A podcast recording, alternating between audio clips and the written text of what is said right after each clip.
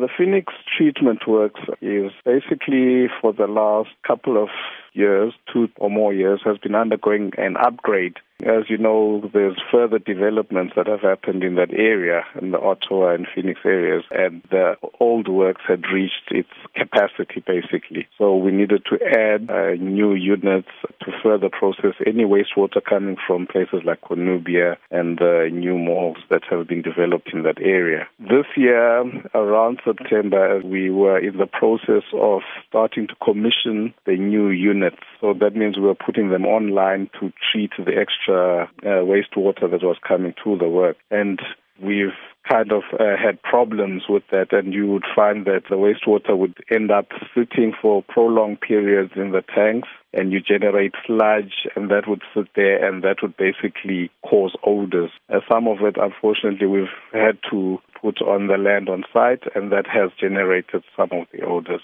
So, what action has the municipality put into place to help solve the issue? The immediate reaction that we had when the initial complaint came in was to get odor control units, which we placed along the fence line uh, of the plant. And basically, these are just deodorizer sprays. The next step was to say, approach our city manager and request, because now this became an emergency as time went, to request that all the sludge that has basically settled in these units be removed and it was an, on an urgent basis, and he granted us permission to start removing the sludge. Why has there been this delay? The project started about two years back, and there has been no problems. It's only at this stage where we now are saying that the new equipment that has been put on the plant, we need to basically run it and see if it works. As we were starting up the plant and the equipment, they started being snags, and unfortunately, when you do that, whatever wastewater or sewage that is been pumped into the tanks will have to sit there until we fix those snags. But also, we picked up that after the rains that we had uh, in in eThekwini,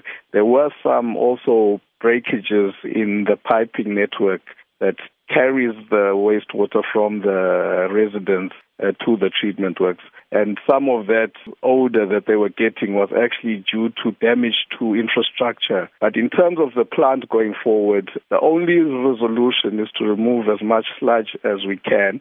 And we have moved quite a bit and uh, that has alleviated the odor problem quite significantly as we speak.